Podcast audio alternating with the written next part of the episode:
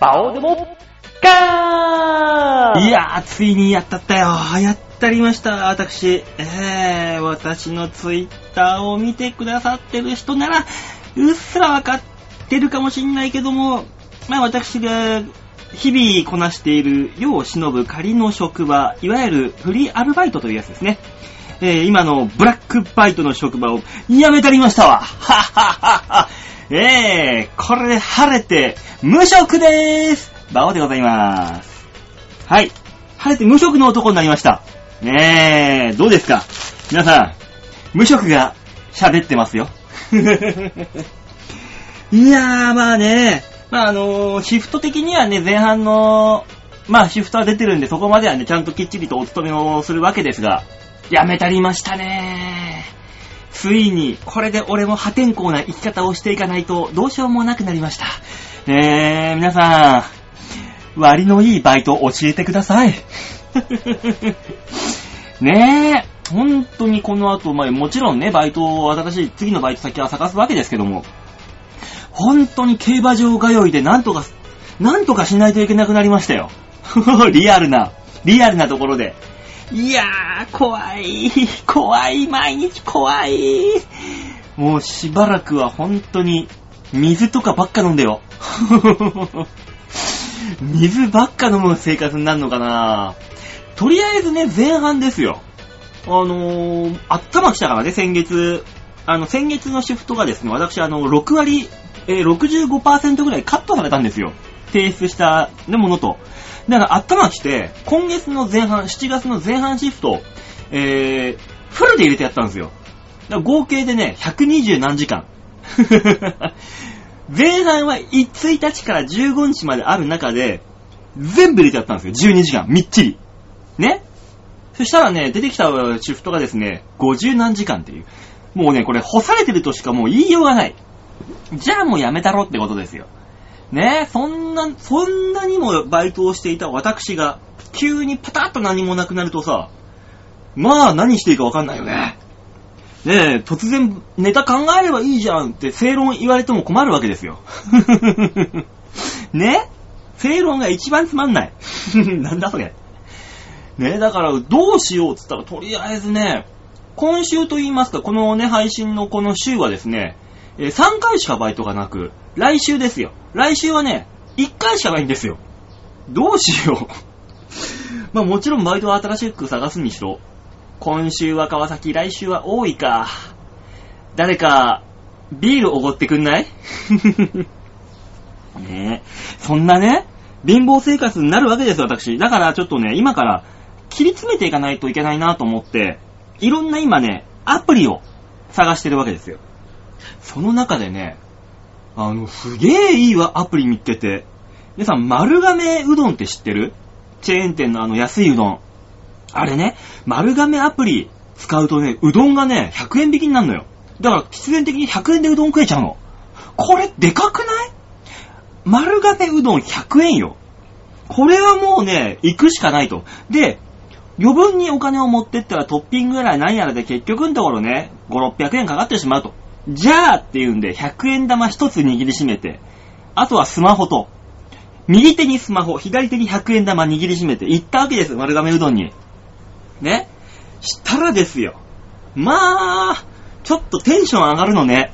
100円でなんかお腹いっぱい食えるとだって、あそこさ、トッピング、タヌキのトッピング無料でしょ？だからさ、お、全然いけんじゃんと思って、行ったわけですよ。ねえ、ワクワクワクワクしながら並んでて、かけうどん、100円のくださいっつって、アプリ見したわけですよ、すって。ね、スマホ見したの。スマホの画面見せると割割引だって書いてあったからさ。そしたらね、店員が済ました顔してね、いや、こちらできませんよ。いやいやいやいやいやいや。こちとら、100円のうどんを食べに、ワクワクしに、スマホと100円玉握りしめた40手前のおっさんが走って汗だくになって店にやってきてるわけですよ。できませんよの一言で片付けられたんじゃたまったもんじゃないわけですよ、こっちは。いやいやいや、店員さんと。あんた、このバイトを始めたばっかなのかな？アプリの画面を見せたら割引になるって書いてあるでしょ？これだよって見したのよ。したら、いや、うち無理ですよ。はぁそし隣のね、あのー、レジも開いてたのよ。で、他の人がやってきて、アプリみたいの見せて、はい、わかりました。割引になりまーすってやってんの。完全に俺、俺だけなんかそういう、いじめられてるというかさ、意地悪されてると思ってさ、その時にもう腹も減ってたし、人間お腹が空くとイライラするじゃん。そのせいもあって、ちょっとね、ボリュームがね、異常な胸にキーンって上がっちゃって、アプリ持ってんだから100円で買えんだろって、ちょっと言っちゃったのね。したら店員がキョトーンとし始めて、何そのキョトン顔？ふざけんなよって思って、パッてアプリに、あの何、レジにドンって叩きつけて、叩きつけたアプリの横見たら、店の名刺があったのよ。楽釜うどんって。はぁやっちゃった やっちゃった楽釜うどんに丸亀うどんのアプリ見せて100円でうどん食わせるとごねてるおっさんが、40手前のおっさんが、汗だくになってなんかでかい声でわめ散らしてるっていう絵ですよ。あーやっちゃったその後の俺、声が小さかった モスキート音かと思うぐらい小さかった。あ、ほよほよ、ほよ、ほよほよ、ほよほよ、ほよ。恥ずかしかったごめんなさい、すいませんでしたの、平謝り。顔真っ赤っかにして、来る時よりもね、大量の汗をかいて帰っていったよ。100円玉しか持ってないからさ、うどんも食えないし。いやーみんな。でもあれさ、紛らわしいよね。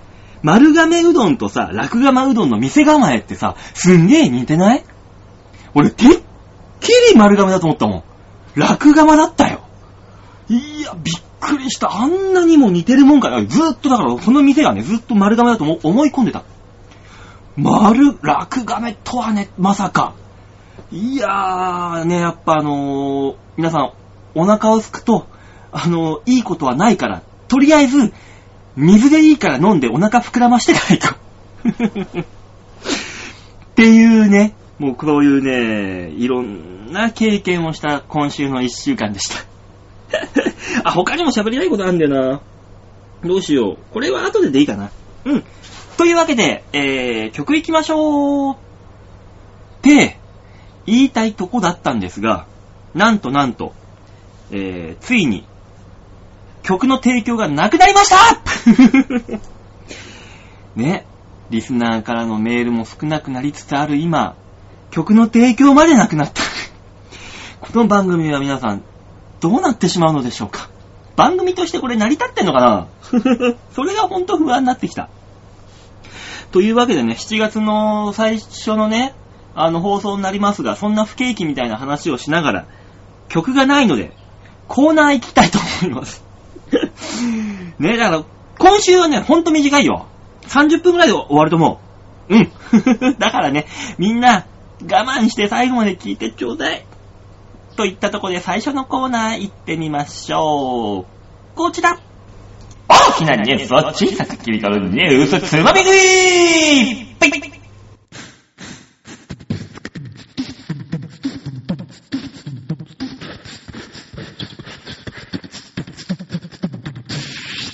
さあ、そういうわけでいつものこのコーナーでございますね。このコーナーは今週あった、なんか、もちろんこんなニュースを皆さんにね、ちょろちょろっと、えー、聞いてもらって、共感してもらおうかな、俺の意見を聞いてもらおうかなっていう世相を切る文化的なコーナーでございます。ね皆さん、リスナーの皆様、この番組はバカな貧乏人がね、喋ってるだけではございません。そんな文化的なコーナーもやっているのでございます。皆さん、ぜひぜひお付き合いくださいませ。といったところで今週のニュース一つ目はこちら毛皮反対アピールで大炎上というコーナー、あ、コーナーじゃねニュースですね。はい。これはどういうことか。今、毛皮反対っていうね、よくあれだな動物愛護団体、毛皮をさ、あのー、作るために動物を殺すんじゃないっていうデモでさ、おっぱい丸出しのお姉ちゃんたちがフランスとかの街中を練り歩くみたいな、あんなね、ちょっとあのー、かなり羨ましいデモがあるじゃないの。ああいうのに対しての大炎上なことが起きたというニュースです。これはどういうことか。肉食反対に賛同できなくても、毛皮反対には、うなずく人は多いでしょうと。しかし、こんな強引なアピールで本当に仲間が増えるのでしょうか。このアピ、この、毛皮反対のアピールっていうのは結局デモをするわけだから、それを知ってもらって、賛同してくれる仲間を増やすためにやるわけですよ。でもこんなやり方して増えん、仲間が本当に増えんのかねっていう疑問をね、呈するニュース。これはですね、ある動物団体、えーの動物愛護活動を行う女性のブログが大炎上したと。これはですね、日本の話です。しかも、えー仲間と共に、東京ディズニーランドを訪れたその女性と仲間、Don't buy few, フーガと書かれたカッパや毛を剥がれたウサギの写真を大きく貼り付けたバッグを身につけて、東京ディズニーランドの園内を歩いたと報告したと。入えー入場前に一度、ミッキーをかたどった紙に禁止マーク、ね、を提示してほしいと。提示しないでほしい。ね、だからこの、ミッキーの、ミッキーマウスが、あの、毛皮反対ダメだよ、みたいなことを言ってるような誤解をね、勝手にそういうのをね、えー表示しないでほしい。提示しないでほしいってスタッフの方からお願いがあったと、注意が再三あったと、入る前に。そんなね、毛を剥がれたウサギの写真のバッグ、そんな残酷な絵を、写真をね、東京ディズニーランド、夢の国に来ている、夢を楽しみに来ている子供たちも、いっぱいいる子供たちが見て、驚いたらどうすんだと。いや、ほんとやめてほしいと。スタッフに怒られたと。しかし彼女たちは、ディズニー、ディズニーランドにノーファーポリシーがあることを分かって言ってんのか知らずに私たちにいきなりそのような態度をするのには、スタッフ、お前たちはあまりにも失礼じゃないのか本来は私たちのような人間こそゲストに歓迎されるのではないなのかと強く反論を行ったため、これが大炎上したと。ねえ、これがねえ、立派な迷惑行為ですよ。ツイッター上では、ここまで自分たちを正義と信じて疑わない連中を初めて見た。主義主張は十分に感じるが、客観的には迷惑行為。菜食主義でも凶暴になるんですね。という記事が、いろいろと出てると。まあね、動物愛護、動物の愛護に否定的な人を増やすだけなので、関連団体はこういう人を早めに呼びつけて叱りつけた方がいいんじゃないかと、逆に。っていう意見の方が多かった。ね、自分の正義を振りかざして他人の無知を嘲笑いにしか見えない。そんなことをして誰が仲間になりたいんだろうか。他人の考える正義には無関心なのであろうか。っていうね。ディズニーランドからしては、子供たちとか、いろんな人たちに夢を与えるのが正義だから、そういうことをしちゃいけない、しないでください。っていうのが、向こうの正義なわけですよ。それを、この動物愛護団体、ノーファーのね、この人たちは自分らの正義が正しいがゆえにお前らは間違ってると押し付けていると、正義の。だからもうこれはもうだからね、戦争の構図と変わんないわけですよ、第二次世界大戦。ね。日本、大日本帝国と、ね、連合国、アメリカとかの、おのおのの言い分、正義があって、それが戦いになっちゃう。ぶつかるから戦争になるわけです。こういう動物愛護団体の人たちはこういうことをすることによって、誰かがなんか嫌な思いをするんじゃないかと。関係ない誰かが。それを考えないのかなと。ね、これはね、俺もこれはね、時と場合 TPO をわきまえない、こういう団体のね、行き過ぎる過度な団体の行動っていうのはね、よろしくないですよね。だってさ、お笑い芸人が、ね、お笑いは、おみな、えー皆さんに笑ってもらうのが僕らの正義ですってさ、みんな美術館とか図書館とかでわーわーわーわーネタやったり一発ギャグやったら迷惑でしょ。ね？図書館はみんなに知識を与える、楽しんでもらえるための場所です。お笑いだって同じポリシーだろ。なんで俺らのポリシーがわかんねえんだって言って、言い切ってんのと同じだからね。要するに。でもほんと極論、極論になりますけど、これは。それがね、そういう風に言って、なんであのお笑い芸人うるせえな、わけわかんねえな、TPO わきまえろよって嫌われる。っていう構造の、同じ構造の話、ニュースなわけですよ、これは。毛皮団体そんなことしてここで何やってんだよっていう。だからね、そこ、だこの間のね、なんかちょっと暗い話になりますけども、あのー、なんだっけ？イス、イス、イスラムじゃねえや。ね、なんか、日本人がね、海外で殺された、殺されてしまったじゃないですか。レストラン。インえ、パキスタンじゃねえや。なんだっけ？インドネシアじゃねえや。ね、なんかその、ジャカルタの、だっけ？どっかの。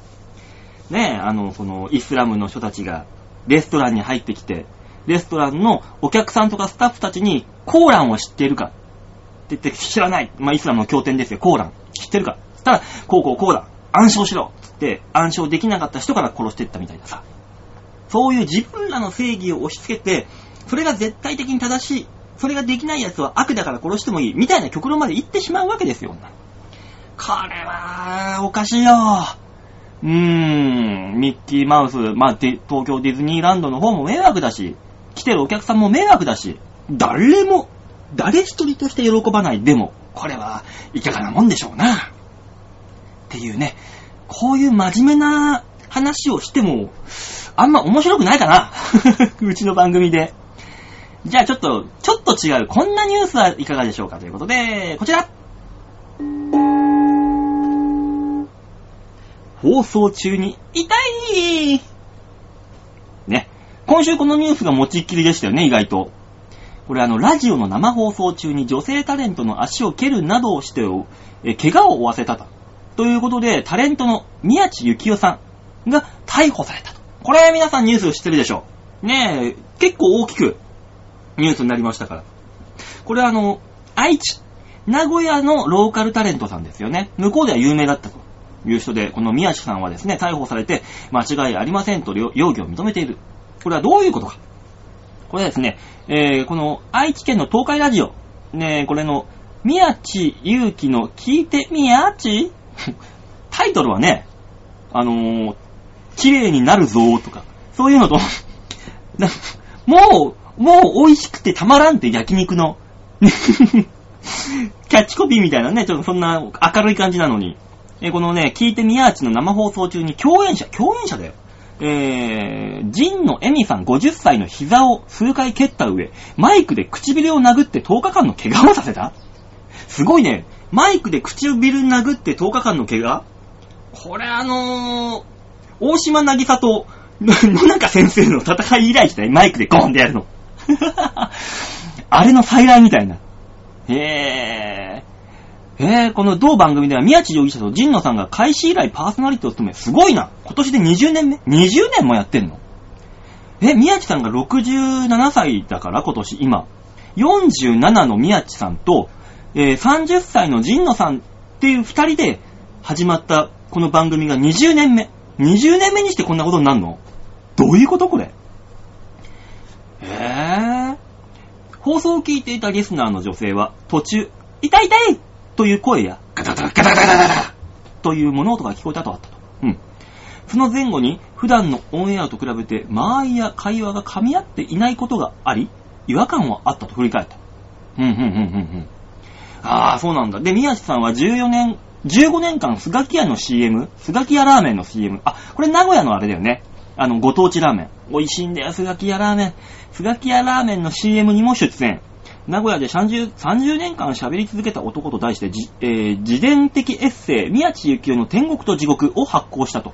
また、オレオレ詐欺、えー撃退ソングを作ったり、愛知県警が制作した特殊詐欺、えー被害対策 DVD に出演したりしていた。神野さんは名古屋を中心にタレントパーソナリティとして活躍していると。そんな人が、これ絶対に更年期でしょ。なんで20年間も一緒にやっててさ、そんなことになるわけ？でもこれ、これはタレントだからかなお笑い芸人が同じことよ、同じようなことやっても多分ちょっとちょっとって済まされるんだろうね。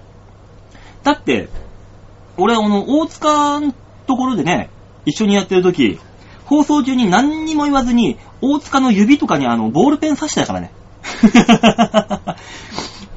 したら大塚が、ちょっと馬王さんあんた気が触れてるよで、俺がケタケタ笑って終わるっていう。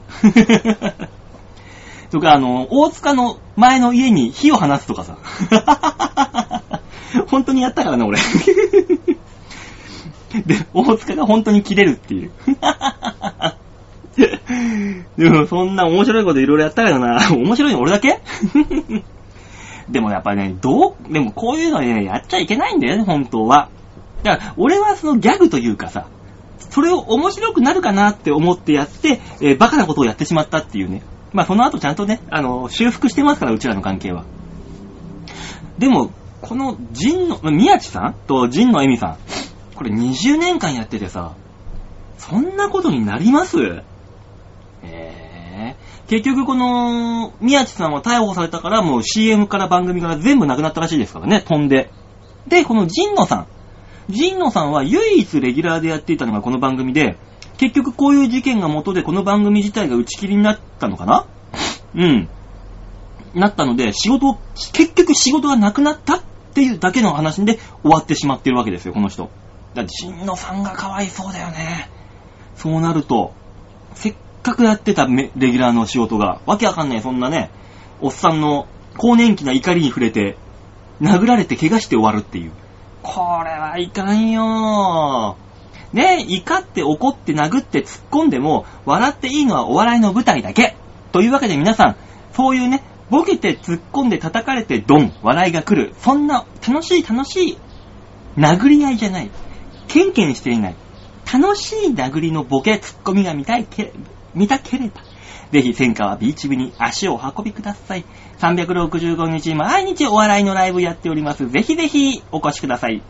といったところで今週のニュースつまみ食いのコーナーでございました。はい。今日はね、短いでしょ？あんまり長々と俺の喋りだけ聞いててもね、みんなも疲れちゃうでしょ。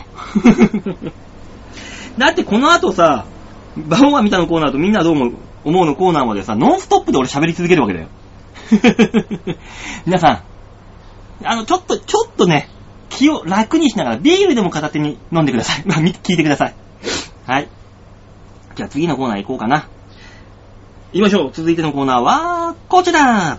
バオは見たあっちいぽい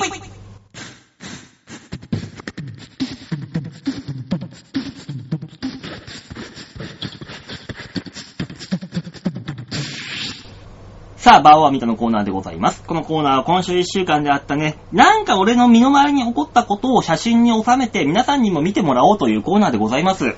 というわけで写真の見方を紹介しましょう。チョアヘオ .com ホームページ画面の上のところにギャラリーってとこありますので、そちらをクリックしまして、6あ、7月の4日配信分のバオデモ化をご覧ください。さあ、2つの画像ありますね。これね、先週の話なんですけども、先週の日曜日、ね、あの、阪神競馬場で宝塚記念という、例、大きなレースがあったんですよ。そこにね、我が馬王会という、えー、ソニーにおける私が、えー、主品を務めます、競馬を楽しむ会があるんですよ。そこにですね、えー、キャプテン渡辺、うちの事務所の、キャプテン渡辺と、ダーリンズのリンス、ね、ダリンス。あと、まあ、この写真には写ってないんですが、しめじクリニックのアンゴ。で、浅草芸人でありますコンパスの西本くん。で、えー、を連れて遊び行ったわけですよ。まあね、遊び行ったって言ってもあの、錦糸町の居酒屋なんだけどね。錦糸町の居酒屋でね、あの、競馬が見れるところがあるんですよ。くっそ安いの。黒霧島のね、一升瓶のボトルがね、あの、1800円っていう。もう、めちゃめちゃ安くない？これ。でね、割のウーロン、水、氷、全部ただ。すごくない？それでね、行って、飲んで食ってして、一人、えー、1000円ぐらいでお釣りが来んのよ。もうすごい安くてさ。しょっちゅうここ行ってんだけど、錦糸町のね、あの、ウィンズの裏にある居酒屋なんですよ。で、ここにね、行ったわけですよ。このメンバーで。したらさすがに、あれだね、キャプテン渡辺。まあ、競馬場の近くで行くと知名度があるわけで、お客さんからすげえ見られるわけよ。あ、キャプテンだ、キャプテンだ、なんだ、キャプテンだ。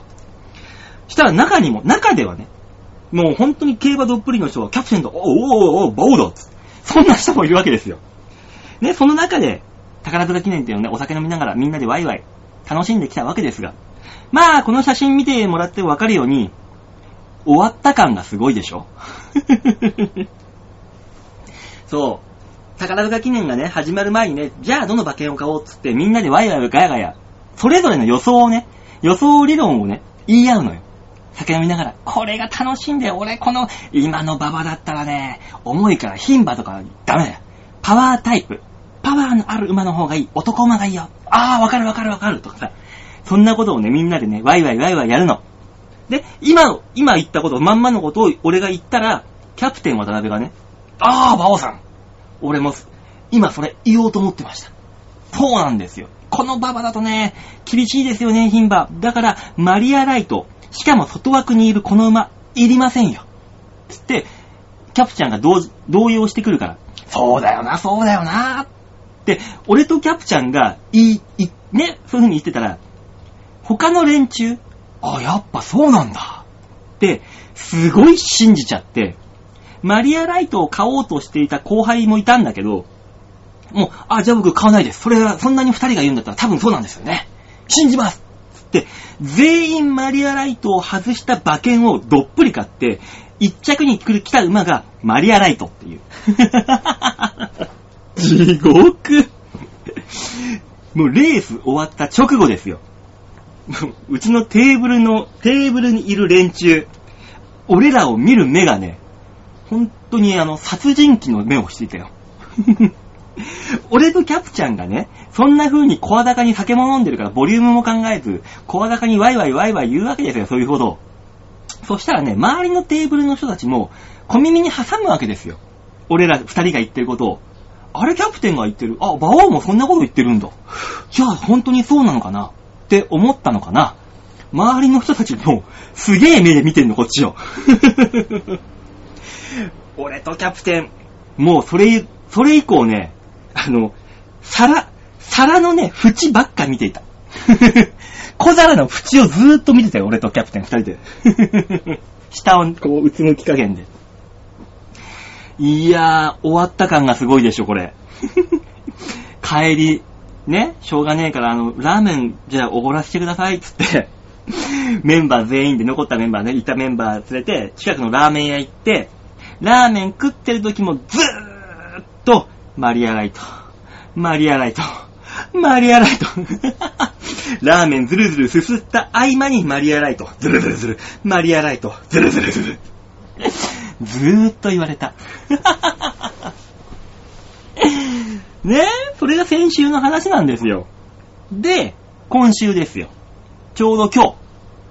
まあこれあの、日曜日に撮ってるんですけど、ちょうど今日この、夕べ、土曜日の夜にですね、私あの、まあ帰ってきて、夜、バイトだったんですよ、ちょっとだけ。顔出して。で、帰ってくるときに、キャプちゃんから、鬼、矢の催促っていうよりね、鬼の催促っていうのがね、すげえ表現がいい。1時間で30通ぐらい、明日の予想、全レースの予想お願いします。お願いします。まだですか？まだですか？っていうね、あの、連、連メールというか、連ライン。ずらーっと30件ぐらい1時間で入ってきまして。わかったよ帰ったらやるからよつって。バーって返して、で、その後ですよ。あの、もう、あの、鬱陶しいからね、あの、電源切ってたの。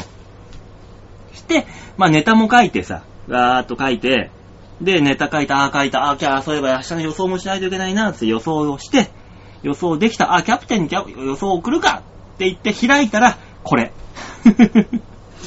もうなんだ、ノイローゼか、あいつは。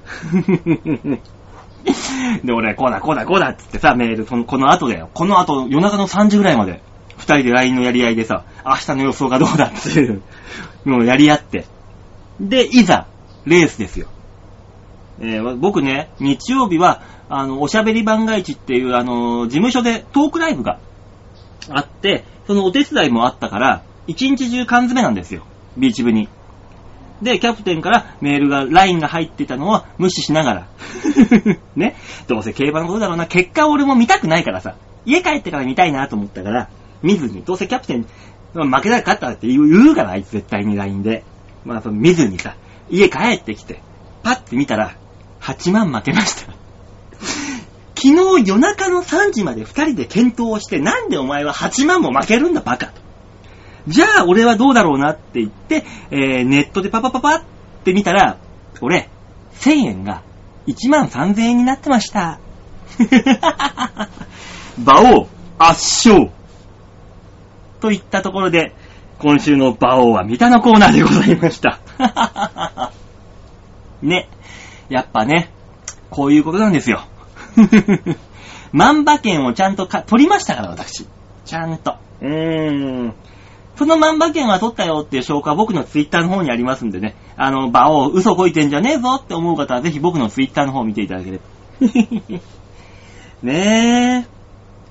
さあ、そういうわけで馬王みたいなコーナー終わったんで、じゃあ続いてのコーナー行きましょうか。続いてのコーナーは、こちら。みんなはどう思う？じゃ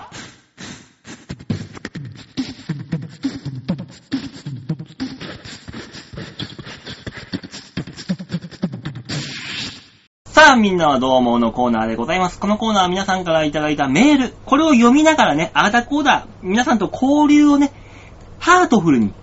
ね、もうもうラジオってのは一方的にね、俺が喋ってるだけのもんですから、そこに皆さんからメールをいただくことによって、クロストークができる。皆さんと私がお話ができるというね、一番僕が大好きな、楽しみにしているコーナーでございます。なので皆さんからのメールが本当に命の綱なのでございます。ん？なんだ？なんでこの曲が今かかってくるんだ？はい、そうなんです。メールがないんです。といったことでみんなどう思うのコーナーでございました？コーナーじゃねえよな、こうなってくると。そうなんだよ。メールがないとね、このコーナーはなくなるんですよ。ねえ。短いでしょ ?30 分で終わりです、今週は。ふーん、悲しいよ。本当にこの番組はこの先どうなってしまうんでしょうか？なくなるもなくならないも、皆さんのさじ加減一つでございます。皆さんからのメール募集しておりますのでよろしくお願いします。宛先はですね、チョアヘオ .com のホームページ画面の上のところにお便りってとこありますのでそちらをクリックしまして必ず場をデモか番組宛てにお願いいたします。ねえ。やっぱ俺一人じゃダメだね。大塚とヨッシーを近々呼び戻すか。ね、俺無職になるわけだし。あ、そっか、無職になるんだから来週か。来週やろうかな。大塚休みのところで。よし、来週にしよう。皆さん、来週ヨッシーと大塚を招集して3人で、あの、やりますんで、メールください。久しぶりっていうメールちょうだいね。よろしくお願いしますよ。本当に。頼みます、頼みます。本当に頼みます。あと告知としましてはですね、7月の12日火曜日、温泉太郎があります。もちろんヨッシーも私も出ます。そして大塚もスタッフで来ます。なので僕らに会いにぜひぜひ千川ビーチ部に足をお運びくださいませ。19時開演。チケットは1000円となっております。チケットまだまだたっぷりと余っておりますので、ぜひお越しください。よろしくお願いします。といったところで今週はこの辺でお別れでございます。また来週お会いいたしましょう。ではでは、ララバイ